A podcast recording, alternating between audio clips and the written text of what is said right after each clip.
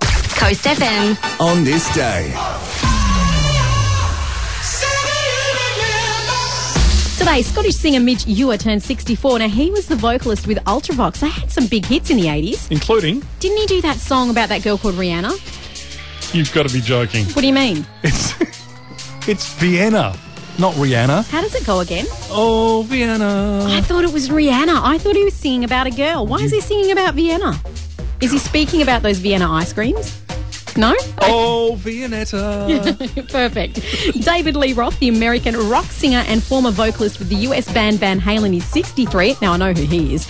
Martin Kemp, the bass guitarist with Spandau Ballet, he's 56. Mario Lopez Jr., yep, I definitely remember him. Mexican American TV host, but he also starred in the 90s TV series Saved by the Bell as Slater. Do you remember him? nah. Moving along then. US singer Maya is 38 and Gabriella Chilmi is 26. Captain James Cook landed on Norfolk Island on this day in 1774. The billiard ball was patented by Wesley Hyatt Jr. on this day in 1865. Now, that was the first ball to be made out of plastic instead of ivory. Nice. Good move. The tuxedo coat was introduced into the fashion world on this day in 1886. Very, very nice indeed, making men look suave worldwide. Pac Man was released to the Japanese market on this day in 1979. Who could forget these sounds?